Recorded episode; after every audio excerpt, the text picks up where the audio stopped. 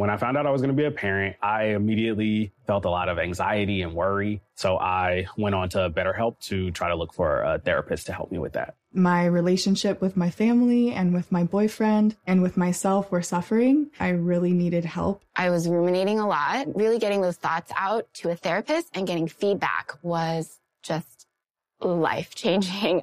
If you're thinking of giving therapy a try, visit betterhelp.com/stuff today to get 10% off your first month. That's BetterHelp, HELP.com/stuff. Hey, everybody. I want to talk to you for a second here about Canva, specifically Canva presentations that are designed for every workplace and every department. Whether you work in sales, marketing, HR, ops, and more, Canva presentations can generate any deck you want for work. Sales decks, marketing presentations, onboarding plans, you name it. Any department can save time on any presentation. So start designing today at canva.com. Design for work. Just go to Canva, CANVA.com.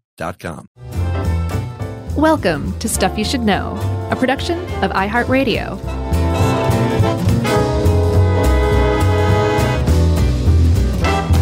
Hey, and welcome to the podcast. I'm Josh Clark, and there's Charles W. Chuck Bryant over there, and it's just the two of us. And we are here today to present you stuff you should know about fireflies and lightning bugs, which are pretty much one and the same. I assume you're a firefly guy, right? I'm both. I vacillate. I'm a vacillator. Really? I'll say it again. I vacillate. That's weird. I don't know many people that kind of interchange these. Well, I grew up in Toledo. Yeah. And I think that's where I picked up lightning bug. And then down here in the South, it's firefly, right? You got it backwards, son. Oh, well, then I picked up firefly as a kid and lightning bug in the South. That's it, then. Yeah, I mean, I'm obviously born and raised here forever. I just can't imagine saying fireflies. It just seems very strange to me. Yeah, it makes you think of, like, arsonists? No, it makes me think of Brown Coats and the TV show. Okay, sure. That was a good TV show. Yeah. I mean, that's a good thing to think about, for sure. But yeah, that's the deal. Apparently, in the South, it's lightning bugs generally. Uh-huh. I think firefly out west and northeast, and then Midwest and South is lightning bug generally. Yeah, generally. I mean, there's pockets here there of weirdos who call them other things like jack-o'-lantern bugs and stuff like that. Yeah, but most people see fireflies and lightning bugs as like synonymous and interchangeable, but apparently there's a group of firefly researchers that differentiate where they use fireflies as like the umbrella term for a few other categories. Right. There's the glowworm, of which the ladies don't have wings and they have a steady glow. They're big in the UK, huge. Like big in size or just popular? Popular is basically what I mean. They're like 3 feet long. Yeah.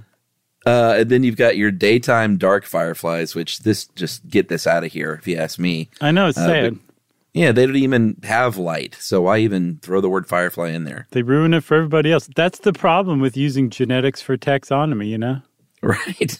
And then you've got your flashing firefly. And that's what we're kind of talking about here, which is the lightning bug. Yeah, that's where it's interchangeable. Flashing firefly, lightning bug, one and the same. And we're not going to be pedantic from this point on, but I felt like that was worth pointing out, you know? No, I agree. Well, we're going to be a little pedantic one more time. I guess you're right. I forgot, because fireflies aren't flies, lightning bugs aren't bugs. And there's quite a few little facts of the podcast that you can... I know. This is one of those, I think, where people... don't know a lot about lightning bugs, so they can always delight their friends at their next backyard party by saying, they're actually all beetles. That's right. And everybody will be like, what? Oh, my God, you just won the party.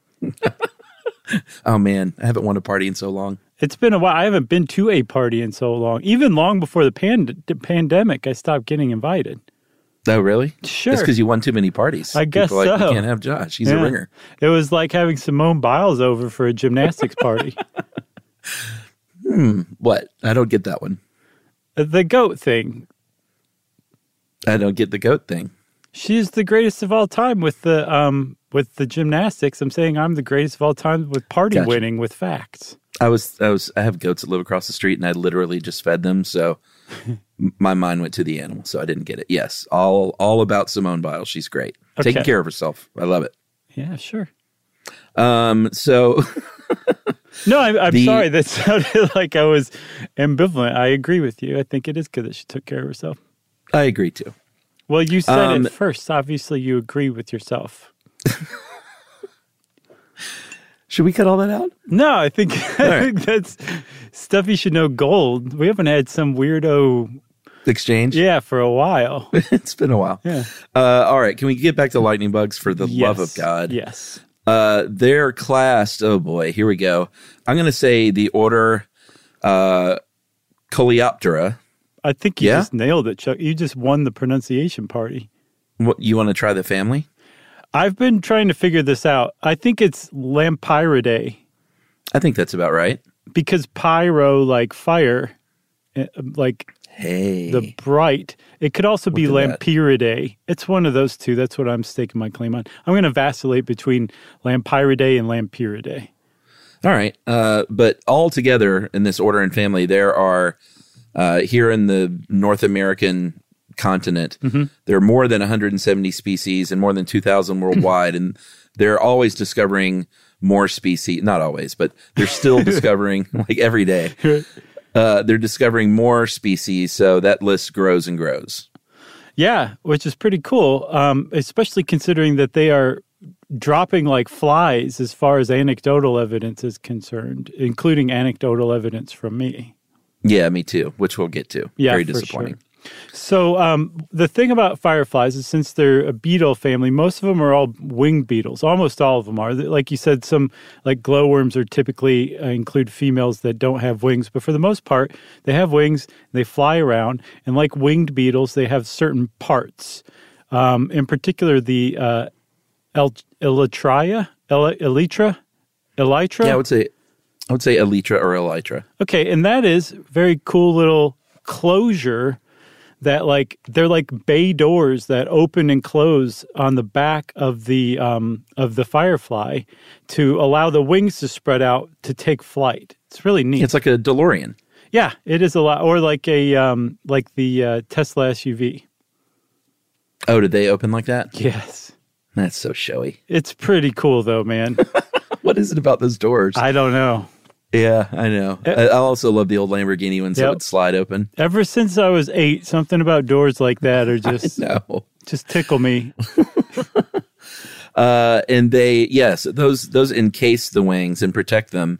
And then they also have an encased head. It's called a pronotum, and that's the covering over basically the entire head. So if you're looking on from a bird's eye view, you're just going to see you're going to see any face. Yeah, it's just like a protective like a covering. It's like you know Jerry Only from the Misfits. It's like that getup that he wears that covers the back of his neck and head. I don't think I've seen that. Yeah, and it has spikes, and I can tell you that Yumi has been impaled briefly on one of those spikes at that show that Doyle Wolfgang von Frankenstein invited us to. Is she okay? Madison Square Gardens. Yes, but it definitely caught her attention because those things are not for show, man. The spikes are very pointy. And they're metal. Yes. Okay, I didn't know if it was like Gwar and it's all like foam. No, it's... It, like Gwar was apparently doing like a model of what Jerry Only was wearing all these years. Yeah. All right. How big are these things? What did we settle on? I know you sent an update, but is that just because it was incorrect or because 7/16 of an inch makes no sense to anyone? Well, it said that they range in size from like 7/16 of an inch to 9/16 of an inch. I think that's specifically like the Big Dipper firefly. Fireflies in general typically range from about 1/5 of an inch to an inch, typically. Okay. Like 5 to 25 millimeters, starting at about the size of a grain of rice all the way up to an inch. But there's some that are like way bigger than that. Yeah, I mean, there are some that can be as big as the palm of your hand, but, you know, here in the United States, these good old American ones, you know how big they are. They're about as big as a you know, about as big as a fingernail. That's right. And when they fly around, they go do do do do do do do do do do do do do. I'm going to squirt some light on you and you. And speaking of them squirting light, just last thing about their body, the organ, the light organ in their abdomen or tail is called the lantern, which I think is awesome. Yeah, I love that. Yeah. So where do you find, besides backyards in the suburbs, where do you find fireflies, Charles? Well, you can find them on any continent except, of course, Antarctica. I feel like we say that a lot, poor Antarctica. Mm-hmm. They are going to be in tropical regions, temperate zones. You're going to see them. It depends on what stage they're in. The stage that we all love, the adult stage, it's only a couple of weeks long when they're flying around and lighting up their bellies. But mainly, and we'll get to their life cycle, they spend most of their time as larvae on the ground, on the forest floor, kind of near water usually. The larval stage, they look like little... almost like little dinosaur caterpillars. They're really interesting looking, and they look nothing like you would think if you're used to seeing, like, these fireflies fly around. Yeah, especially, I mean, fireflies just seem so, like, mild-mannered and almost kind of dopey to some extent when they're flying around. So, no, when they're in the larval stages, we'll see they're holy terrors, basically. Yeah. But, you know, they have, like, all sorts of different habitats. You can find them up in the southern provinces of Canada. You can find them in some arid areas. As long as there is permanent water, you could conceivably have firefly populations. And even, like, just, perpetually moist areas, too. It doesn't have to be, like, a pond or something, but moist, like real moist areas. Yeah, and you're going to see them in the humid summer evenings generally.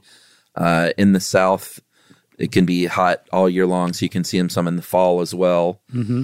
And some, though, like they're outliers, like you said. Some of them are really super aquatic, and some of them, like, never come down from their trees. Yeah. And these are the ones, you know, of the 2,000 species all over the world that we're talking about. Right. And if you are looking for a firefly show, the best seasons that you're going to have firefly shows are after a warm, wet spring, or even during a warm, wet spring, and or after a mild winter, because those larvae that live in those marshy areas will have higher survival rates in a colder climate with a mild winter during the overwintering period. All right. I think that's a great setup.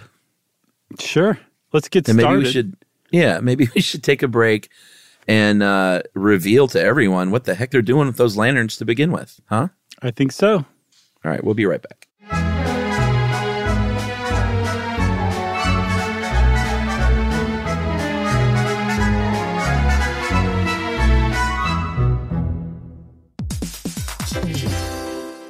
All right. Game off. Let's pause here to talk more about Monopoly Go, because in Monopoly Go, you can team up with your friends for timed tournaments where you work together to build up each other's boards. It's very nice. That's right. And the more you win together, the more awesome prizes you unlock. And there's so much to get.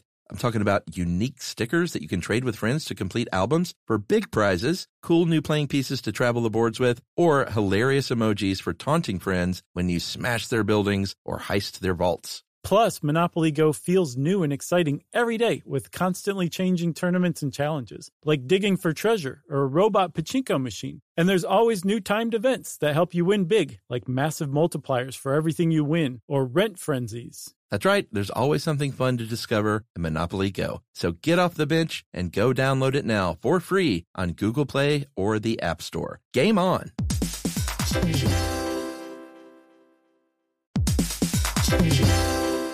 Hey friends, as every parent knows, kids seem to be everywhere all at once, and it's really tough for even the most watchful moms and dads to protect their little ones from every single thing. Yeah, Duracell understands this, and that's why they're deeply committed to lithium coin battery safety. Lithium coin batteries power a bunch of important things around people's homes, including things young children may have access to. So Duracell not only educates parents, caregivers, and medical professionals about the importance of lithium coin battery safety, they also make the only lithium lithium coin batteries with a non-toxic bitter coating to help discourage children from swallowing them. Even Duracell's packaging is child-secure and designed to avoid accidental opening, because they believe their products should provide more than just power. They should also provide peace of mind. You can learn more at Duracell.com/powersafely. Available on 2032, 2025, and 2016 sizes.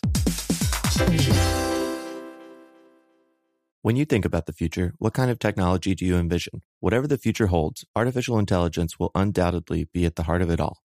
Join Graham Class as he hosts Season 2 of Technically Speaking, an Intel podcast from Ruby Studio in partnership with Intel. Explore the future of technology that's rapidly evolving our world today with the help of AI. There's still so much work and research needed to fully understand the power and potential of AI, and Intel is at the forefront of implementing AI and revolutionary technology that's changing the world we live in for the better. In each episode, Graham interviews the minds transforming medicine and healthcare, retail, entertainment, personal computing, and more, while pioneering new uses for AI in these spaces. Tune in every other Tuesday and explore the latest technology that's changing our world today and creating a more accessible tomorrow. Listen to Technically Speaking, an Intel podcast on the iHeartRadio app, Apple Podcasts, or wherever you get your podcasts. Today's episode is brought to you by Altoids because, let's face it, unraveling the mysteries of the universe is tough work. But with Altoids, your breath will be stronger than a black hole's gravitational pull, more intense than an alien abduction, and more reliable than your phone's battery during a podcast marathon. When it comes to needing intense freshness, Altoids have you covered. Altoids are stronger than your favorite conspiracy theory, more intense than the latest true crime docuseries, and more reliable than a Bigfoot sighting. They're not just mints, they're curiously strong mints. Find Altoids in the checkout aisle. Grab your tin today.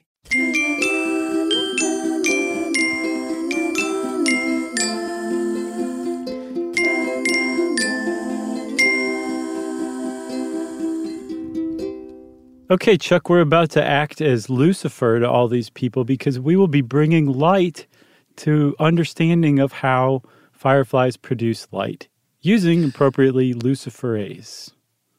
Right. And I guess we can go ahead, and since I promised a big reveal, they're doing all this to attract a mate. They're trying to get down and boogie with another lightning bug. That's why they're lighting up like that. Oh, yeah. I'm sorry. I forgot about the reveal in the 1.5 seconds between your cliffhanger and us coming back. Yeah. I wonder if people think if we leave for 120 seconds. Right. And just go, take a stretch or whatever. And we just sit there in silence for 120 Right. That's what it's coming to. Jerry won't let us talk.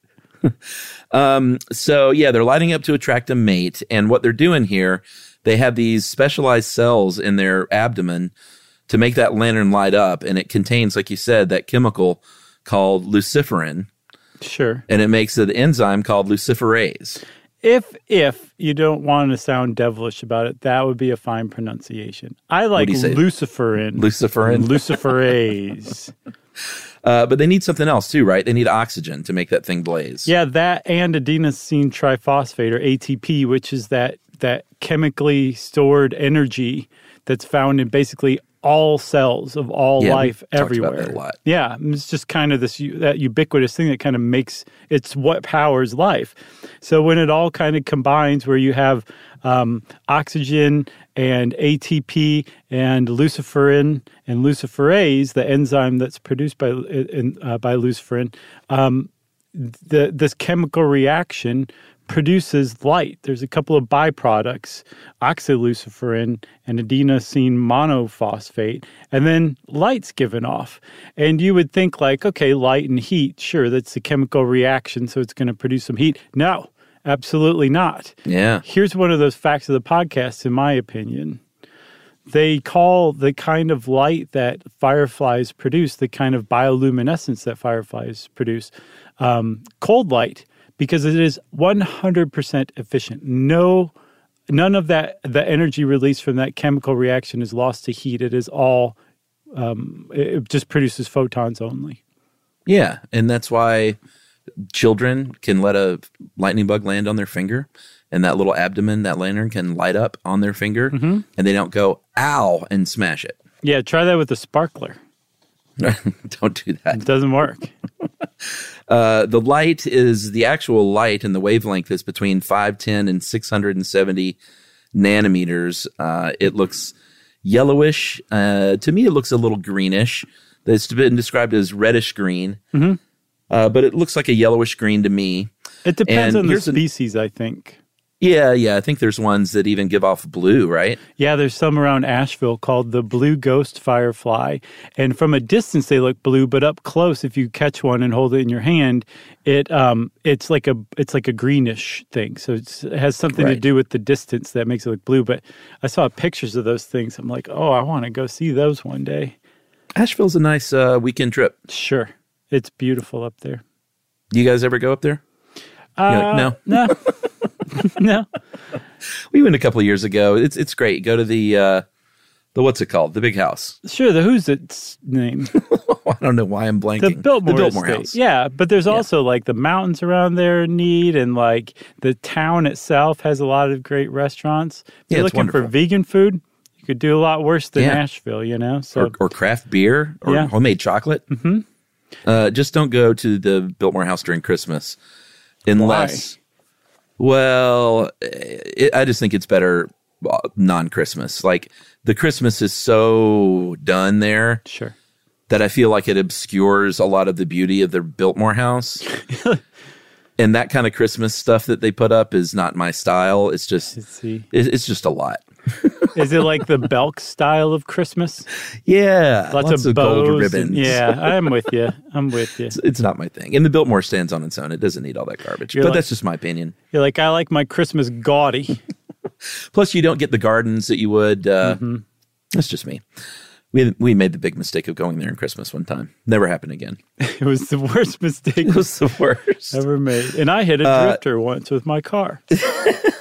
Here's another cool fact of the show, I think, is that the lightning bugs all have gout, or they could very well have gout, because those cells that make that light are riddled with uric acid crystals, just like you have as a human with gout, but they do it because they are crystals to reflect that light away from their little abdomen. Yeah, it's just like the lenses they used in Robert Eggers' masterpiece, The Lighthouse.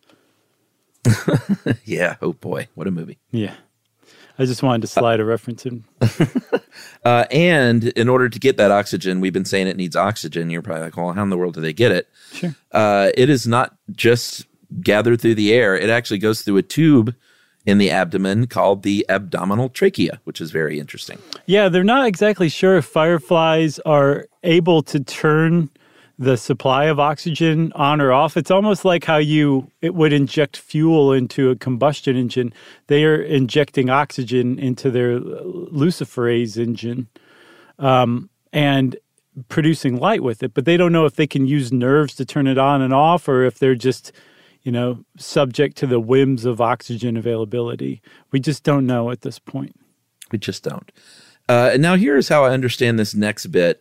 And you can correct me if I'm wrong, but they use this chemical reaction that happens in fireflies to produce that bioluminescence. Mm-hmm. They can use that. We said the ATP, like every animal on the planet has ATP, but if you have cell damage, maybe you might not have as much, or if it's diseased, you may not have enough. And do they actually use this bioluminescence to inject in the cells to see if they get that glowy reaction that they're looking for? Yeah. They use it for that, to make sure that the cells have an expected amount of ATP, to locate cells that don't have enough ATP, because that would suggest there's some sort of problem going on there. And then also they figured out how to attach the luciferin gene to other genes using, I believe, CRISPR, which ties into our optogenetics episode. Yeah. Where they're using the light that's produced by this bioluminescence to turn on and off nearby genes, which is nuts. But the thing I saw that this luciferase was used for most abundantly, especially in the 20th century, was to detect spoilage in food, like milk.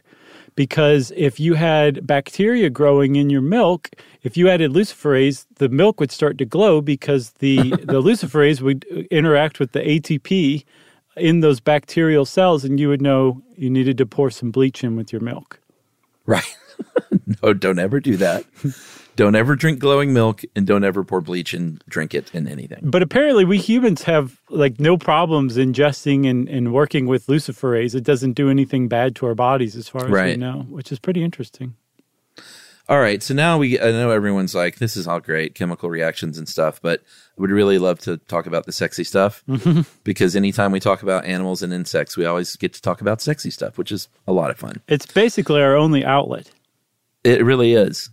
Except when we, you know, blush our way through episodes on puberty and stuff. Or see a good pair of gull-wing doors open up on a car. Right. And, of course, puberty isn't sexy stuff. I hope that didn't come across. Right. I think that was a good save. Ooh.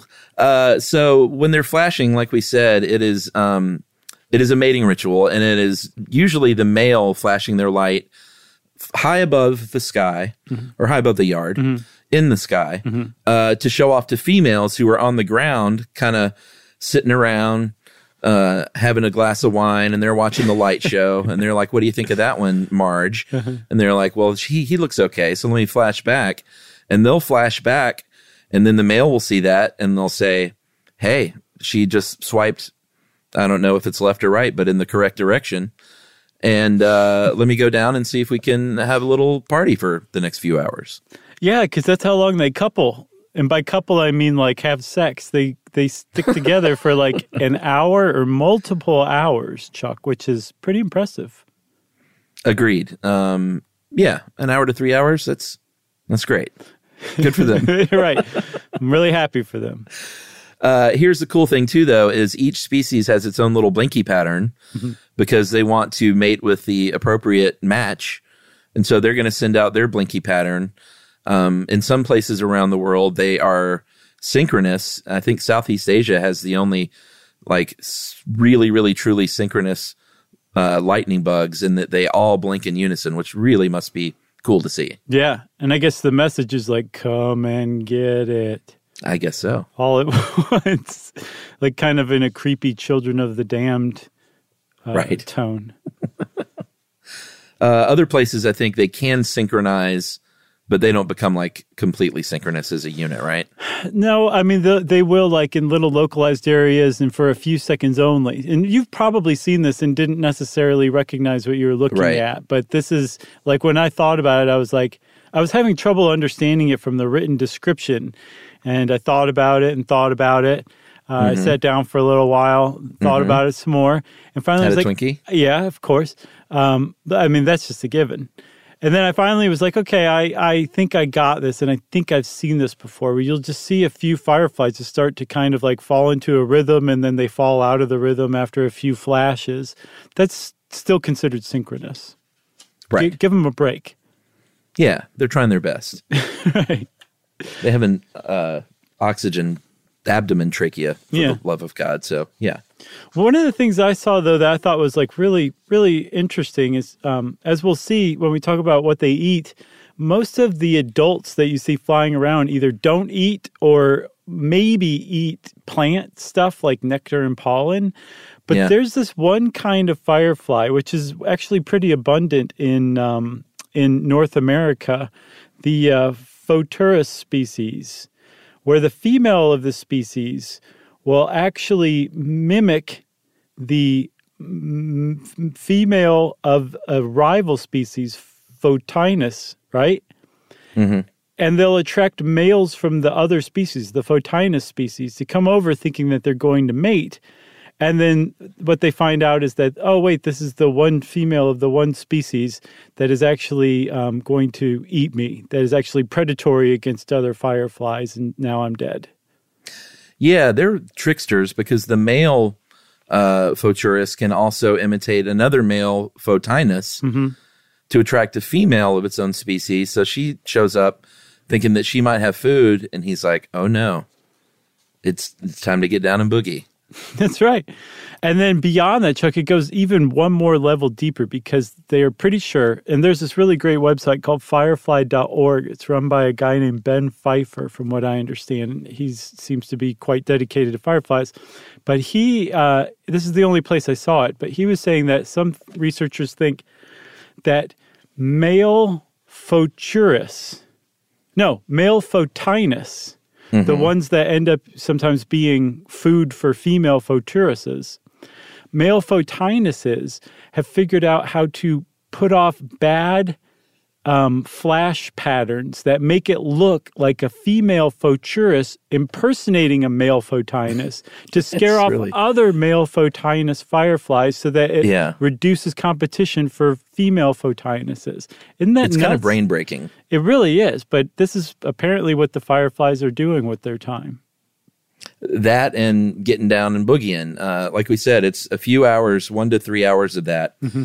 And when this happens, the male is going to transfer his sperm packet to the female, and they call this, in the field of studying this in entomology, they call it a nuptial gift that the male gives the female. Sure.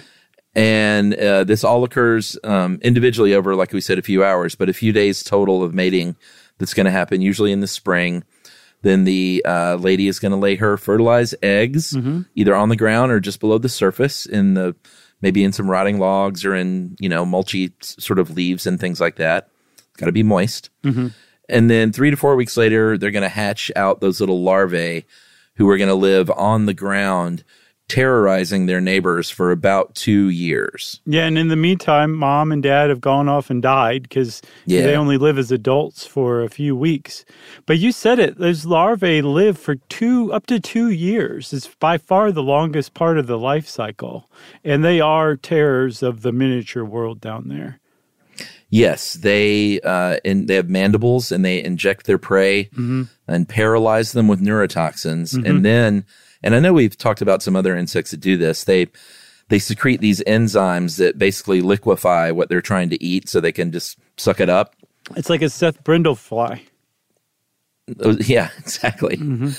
And then in that stage, they'll eat worms, and worms will also eat them and return the favor. Mm-hmm. But they'll eat snails, they'll eat slugs, they'll eat other insects. Mm-hmm. And they're just down there kind of wreaking havoc. And then also trying not to get eaten.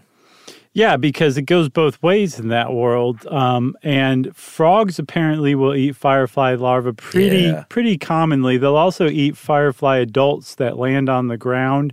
I think snakes will eat firefly adults on the ground. Some birds, I think ducks do, but it's not necessarily on purpose. They might just get swept up with some other actual duck food. They might get caught up in the frenzy. Pretty much. And then fish also like to eat firefly eggs and larvae that are like in marshy areas like rice paddies or things like that. But apparently the most widespread and abundant predators against firefly larvae are spiders. Yes. But don't feel bad because firefly larvae eat spiders as well. And there are also some spiders that have learned, like, you don't really want to eat a firefly. I'm kind of scared of those things, it turns out. Yeah, so here's the deal. They, you know, when you see them flying around, they're flying around very sort of lazily. Mm-hmm. They're lighting up their lanterns, broadcasting that they're out there. And the reason that they're broadcasting their presence is, like, you would think that that's not good. Like, a bird will swoop down and eat me because they clearly see me flying around. That's actually a warning sign because they're not great flyers. They're not going to dodge you and outmaneuver you maverick style. In a dogfight, they're going to secrete these nasty, I guess they're toxins that are really, really bitter. They really kind of stink. I think if you're studying fireflies and you have like thousands of them in a room, it can kind of be pretty stinky in there. Yeah, a nauseating odor when 10,000 to 20,000 are confined in a room. Yeah, that was one researcher's quote. Mm-hmm. So what they do is they deliver this bitter... Like, I think they secrete a few drops of blood, and it's just this toxic, bitter taste that, you know, everything's eating them, but everything is also like, oh, God, why did I just eat that? Yeah, and apparently this toxin that they create, leucibufagans, which is not a great word, it is akin to those neurotoxins that some, like, poisonous tree frogs produce and secrete. So it could conceivably kill some things, and I think that might be the same neurotoxin that the larvae use as venom to paralyze poor slugs and stuff like that. But some species have been like, you don't want to eat, like, fireflies. Like in one study of trying to feed them to lizards mixed in with mealworms, the lizards were like, like wipe, basically spit out and wipe away like the firefly, and then wipe its snout with its forearm. Like, gross. It's really funny. That was disgusting. I think bats are smart. You know, we have a great episode on bats, and they have learned not to eat them because they did a study in Boise State where they coated their little lanterns with paint so the bats couldn't see them, and the bats started eating them. But it didn't take very long till the bats were like literally spitting them out and saying, "Ah, you jerks! Why are you painting those lanterns?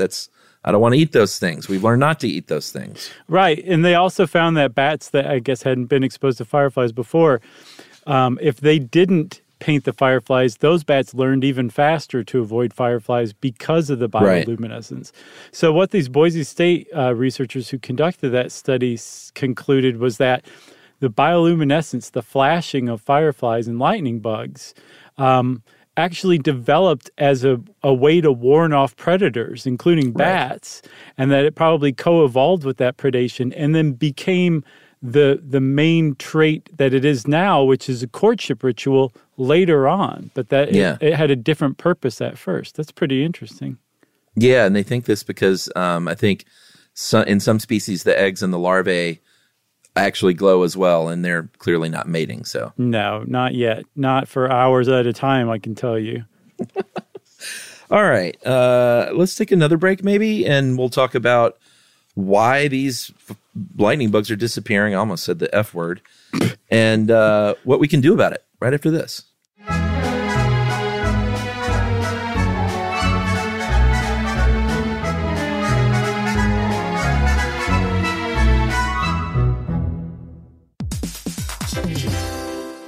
All right, game off. Let's pause here to talk more about Monopoly Go. Because in Monopoly Go, you can team up with your friends for timed tournaments where you work together to build up each other's boards. It's very nice. That's right. And the more you win together, the more awesome prizes you unlock. And there's so much to get. I'm talking about unique stickers that you can trade with friends to complete albums for big prizes, cool new playing pieces to travel the boards with, or hilarious emojis for taunting friends when you smash their buildings or heist their vaults. Plus, Monopoly Go feels new and exciting every day with constantly changing tournaments and challenges, like digging for treasure or a robot pachinko machine. And there's always new timed events that help you win big, like massive multipliers for everything you win or rent frenzies. That's right. There's always something fun to discover in Monopoly Go. So get off the bench and go download it now for free on Google Play or the App Store. Game on.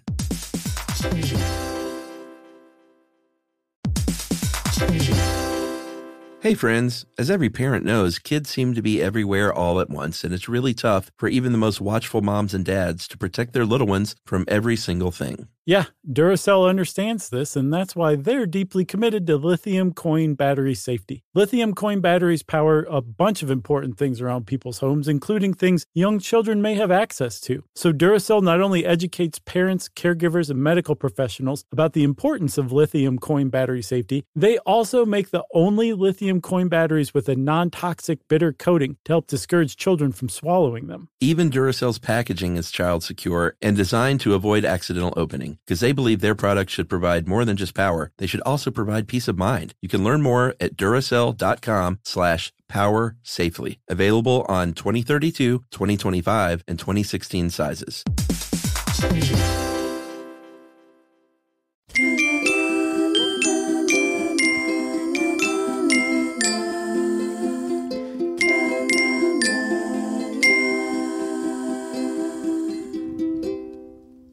Chuck, I think it is one of the saddest things on planet Earth. Yeah. And I mean that quite actually, that fireflies are vanishing very quickly. Because we're talking about an enormous drop. And again, this is largely anecdotal from people of a certain age, like our age group, who grew up like seeing tons of fireflies, like so many fireflies it never even occurred to you that they could possibly go away, to where they're just gone in some places now. Or in my backyard in Atlanta, it's like, you know, if I see five or six, I'm like, it's a good night tonight. Yeah. Whereas before, it was like the whole yard would have been filled up with it 20 years ago. And it's really distressing to think of a world without fireflies. And that seems like where we're headed, and it's all our fault, basically. It really is. It's I see them a lot more at my house than I do, I feel like, elsewhere in our neighborhood, because our yard is crazy and it's wild and it's, you know, we don't spray for mosquitoes or use pesticides or anything like that. So we have a pretty good, like, wild habitat back there for all kinds of insects. But, you know, for a long time, they were harvested, I think, in different parts of the world. They were harvested commercially in Japan, the Genji firefly. And then in the U.S. from 60 to about 95, the Sigma Chemical Company harvested about 3 million a year to get that that luciferase and luciferin. Yeah, apparently they sold it to the biomedical industry, who would use it to, like, detect spoiled milk and stuff like that. Right. Yeah, exactly. No, for real. That's what they were. That's what all those were harvested for. Like 100. That's what I'm saying. All that stuff we already talked about. Right. That's what they needed it for. 100 million fireflies over that, like, 30-something year period were harvested by it for their luciferase. And then, fortunately, somebody, some saint, patron saint of fireflies, in I think 1985. That's Nathan Fillion. You're right. Nathan Fillion synthesized luciferase, and it started to become widely available and cheaper, and so they let the fireflies alone after that. Why did it take 15 years to cease it, just to roll it out, I guess? I think it was more like 10, and it was probably really expensive at first, and then it took about 10 years for them to figure out how to produce it, mass produce it cheaply, and then the Sigma Chemical Company was like, it's a penny less than the lightning bug ones, sold. So, yeah, you are seeing fewer fireflies. It's not a figment of your imagination. They surveyed, I think, 350 lightning bug experts, and they said it's really three things. And they're all because of us. It's habitat loss, toxic chemicals, and light pollution. Habitat loss, they have, I don't think we mentioned, this is, to me, one of the coolest facts of the show, is that if you see a lightning bug in your backyard, then it has a very high likelihood of being born in your backyard. It's really, they're super, super localized. And I just love the thought of that they sort of live on your property. Yeah. I mean, like, that's their whole world right there, is your little backyard. So it kind of makes you, like, when I heard that, I was like, oh, I want to nurture that and take care of it. Like, these are like family, basically. They're like yard family, you know? Yard family. They're not interlopers. They're not neighbors. They're like, they belong in your yard. That's their yard in a lot of ways. So I thought that was kind of neat to realize. One of the problems of that is, though, Chuck, is that they don't migrate very, very well, if at all. So if you disrupt their habitat and kill off the firefly population, they're like they might be gone unless you go find some other firefly larvae and bring them back. Like, a new group is not necessarily going to migrate in and repopulate the area. Yeah, and this is like, we're looking at you, individual homeowner. Like, you can say, like, the contractor who comes in and bulldozes a forest to build a neighborhood, and that's certainly true. But if you say, you know, I don't like, I don't have a view of blank, so I'm going to cut down these 7 trees in my backyard to have a big golf course-like scene, you're disrupting their habitat by doing that. Yeah, for sure.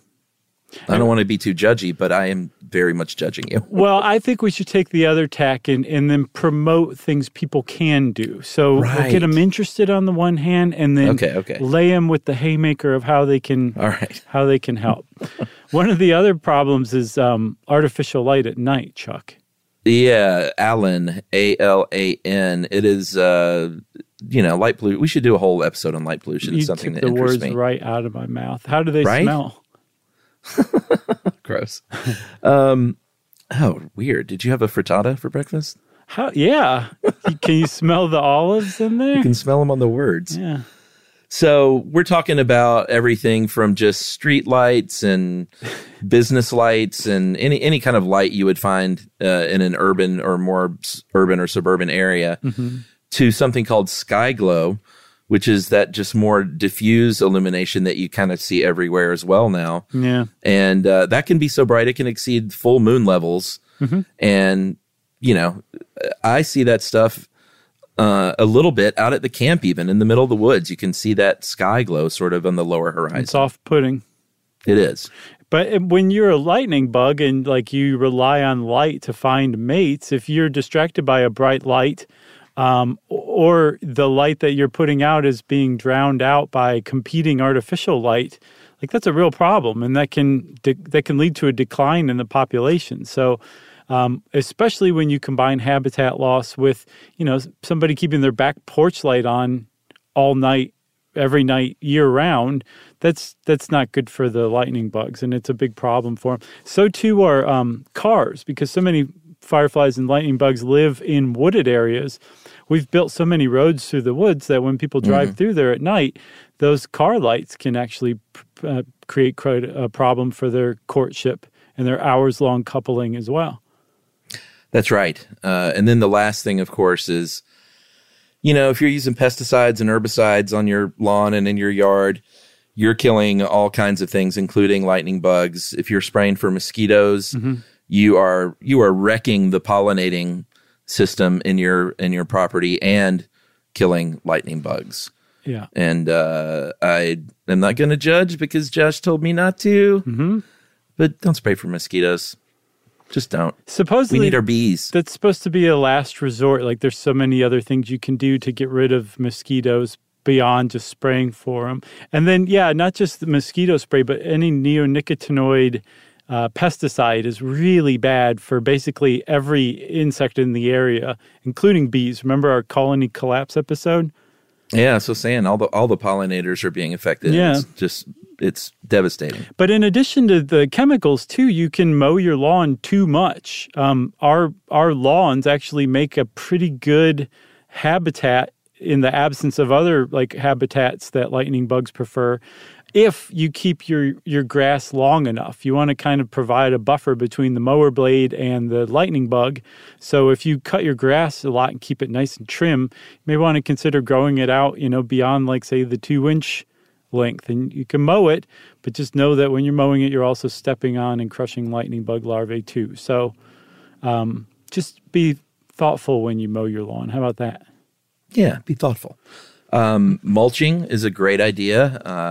I'm actually down to kind of almost zero grass, but when I did have grass, I would just mulch mow. I'm not a big fan of raking leaves. Mm-hmm. Certainly, as stuff you should know, co-host, I'm not a fan of blowing leaves, because we know that you are of the devil if you're doing that. Right? Yeah. What? You don't hate leaf blowers anymore? I hate leaf blowers, but I use one now. Oh. I know. Things have changed. I feel like I should really, I needed to fess up about this. It's battery powered and I use it sparingly, but yes, I have a leaf blower. I do too. I never hated them like you did. I just don't think you should, like, blow your whole lawn, like, out into the street. I use it totally to just to blow the leaves off my deck back into my yard. You know who hates the sound of the leaf blower almost violently is David Spade. Oh, really? Yeah. If you follow him on Instagram, probably 1 out of every 5 posts is like him just, like, ripping into some guy who's using a leaf blower over, like, on the other end of his neighborhood. Oh, wow. He hates leaf blowers. We'll have to exchange brands. I don't know if yours is good, but I got a great cordless battery-powered blower that's super powerful. I use the DeWalt battery power. It's pretty great. Oh, okay. What do you use? I can't remember the name of it. I have to go look. Is it one of those, like, eco ones? Or orange is probably Husqvarna. No, it's not Husqvarna. Steel? Echo? No. It's not one of those big brands. I think it's like Works, like WORXX. Oh, maybe. Yeah. Yeah. They're good, too. Boy, I was always like, those battery-powered ones don't have the juice you need, but these have the juice you need. Yeah, they have. I mean, I've got a battery-powered lawnmower that I charged one time, and still it just cuts like crazy. Like, you know, a year after the first time I charged it. They definitely work. Yeah, that's what I got, too. They last a long time. So, Chuck, one thing you said about blowing leaves out into the yard or out into, like your curb or something like that, or even raking them up and, like removing them, like, that is where firefly larvae live, so you're removing the firefly larvae from your yard to God knows where, probably not some place where they're going to be cared for and repopulate. They're probably going to die in the bargain. So, yes, if you really care about your grass, you're not just going to leave leaves on there. But, you know, if you have garden beds, you could do that. Apparently, you don't want to clean up your garden in the fall. You want to just leave it as is over the winter because that is a habitat for all sorts of great creatures that keep your soil going, including firefly larvae. And then you clean it up in the spring. And if you do like rake your leaves off of your lawn, don't just throw them away. Like put them in paper bags and keep them wet, like maybe under a tree for the winter, and then work them into the soil in the spring. And you've got a great yard suddenly for the firefly larvae that you just kind of help nurture over the winter. Yeah, plus it's great for your garden beds. It's just really super rich, good stuff. It really is. What else? You said basically you don't want to cut down those trees to give yourself a golf course view. You want to kind of leave parts of your yard wild too, right? Yeah, I mean, my backyard now is a little too wild for my taste. Really? It's pretty crazy. Oh, man, I got to come over and see it. Yeah, it's, I mean, Emily went nuts planning things over the past few years, and it's just, it's something else. It's like it feels like a science experiment going on back there. That's awesome. Yeah. So, yeah, we let it go wild, but you can just let parts of your, designate a corner of your yard and let that kind of go a little bit crazy. Remember when we studied Darwin years ago? Mm-hmm. How he would just let everything go crazy because he could just study so much more stuff. Mm-hmm. Yeah, and if you have a tree line or something on the fringes of your yard, let that go crazy. Let it grow out a little bit more. Leave some of the shrubs you think are kind of ugly that are growing in there, or replace them with native shrubs, even better. Or it can be as simple as if a tree falls down in your yard and it's not covering the grass, just leave it where it is and let it rot. That's a great firefly habitat right there. Totally. The final thing you can do, well, there's a couple of things, but turn those lights off. Mm-hmm. You got big old yard spotlights. I don't know what you're doing, but no one wants that. Your neighbors don't want that. It's the true. Fireflies don't want that. Yeah. Nobody likes that. Yeah, at least put them on a motion-sensitive thing that turns off after a minute. Yeah, that's fine. But yeah, turn those lights off. Try and make it dark. And then this last thing is something I'm really bummed that I missed out on this year. I did not know about it. Yeah, me too. But I'm definitely going to sign up. It's called the Vanishing Firefly Project. And what they do is offer up an app that's for free. And you, on 3 different days, they have a census, June 6th, July 4th, and August 1st, where you go out and you count fireflies or lightning bugs in your yard for a certain amount of time and then enter that into the census. And they're getting a pretty robust body of data from this. Yeah, there's another group called Firefly Watch from the Museum of Science in Boston. And they have a even more extensive census, but it's basically citizen scientists contributing to much needed data, because we were saying, all the stuff about the fireflies vanishing is anecdotal. And only now are researchers really starting to turn to studying the issue so we can figure out what the biggest problems are and how to alleviate them so we don't lose fireflies, because nobody wants that. I don't care how nihilistic you are. I don't care how little you care about anything. If you stopped and really searched your feelings, you would find that you don't want a world without fireflies. Agreed. Or lightning bugs. Agreed. Even more. And I have to say, Chuck, I really feel like we brought the country together, much needed, by using both fireflies and lightning bugs in this episode. Agreed. Okay. Well, since Chuck said agreed at least 3 times, it's time for listener mail. I'm going to call this hot off the presses. Hey, guys. This is Kelsey from Chico, California. I'm a counselor and professor at a local community college, and I've never gotten sarcasm. My family is very blunt, and if anyone is sarcastic, well, I wouldn't know it. I start all my classes explaining that I'm being... Wait a minute, that was sarcasm, right? I don't think so. Huh. I start all my classes explaining that I'm being genuine, and if you think I said something sarcastic, I didn't. But in the podcast, you mentioned that individuals that are neuroatypical might not get sarcasm. My friends who work in special education have totally used hand signs with me when they were being sarcastic. In your podcast, which I've listened to from the beginning, I only know Josh is being sarcastic when I think, that was kind of mean, and then Chuck giggles a little bit. That's the tell, I guess. Yeah. When my husband is sarcastic and he gets a double laugh, meaning he laughs at himself for the joke, I do that a lot, and then giggles a little when he has to explain it to me, that's when I know he's being sarcastic. Nice. Anyway, you two are great, and I often use your podcast as another form of learning in my courses. And that is from Kelsey. Thanks a lot, Kelsey. Thanks for pointing all that out, because I hadn't really realized how that could be interpreted. But Chuck is my sarcasm beard, everybody.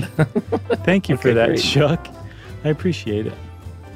Well, we appreciate Kelsey, too, for writing in. And if you want to be like Kelsey, you can send us an email to stuffpodcast@iheartradio.com. Stuff You Should Know is a production of iHeartRadio. For more podcasts from iHeartRadio, visit the iHeartRadio app, Apple Podcasts, or wherever you listen to your favorite shows.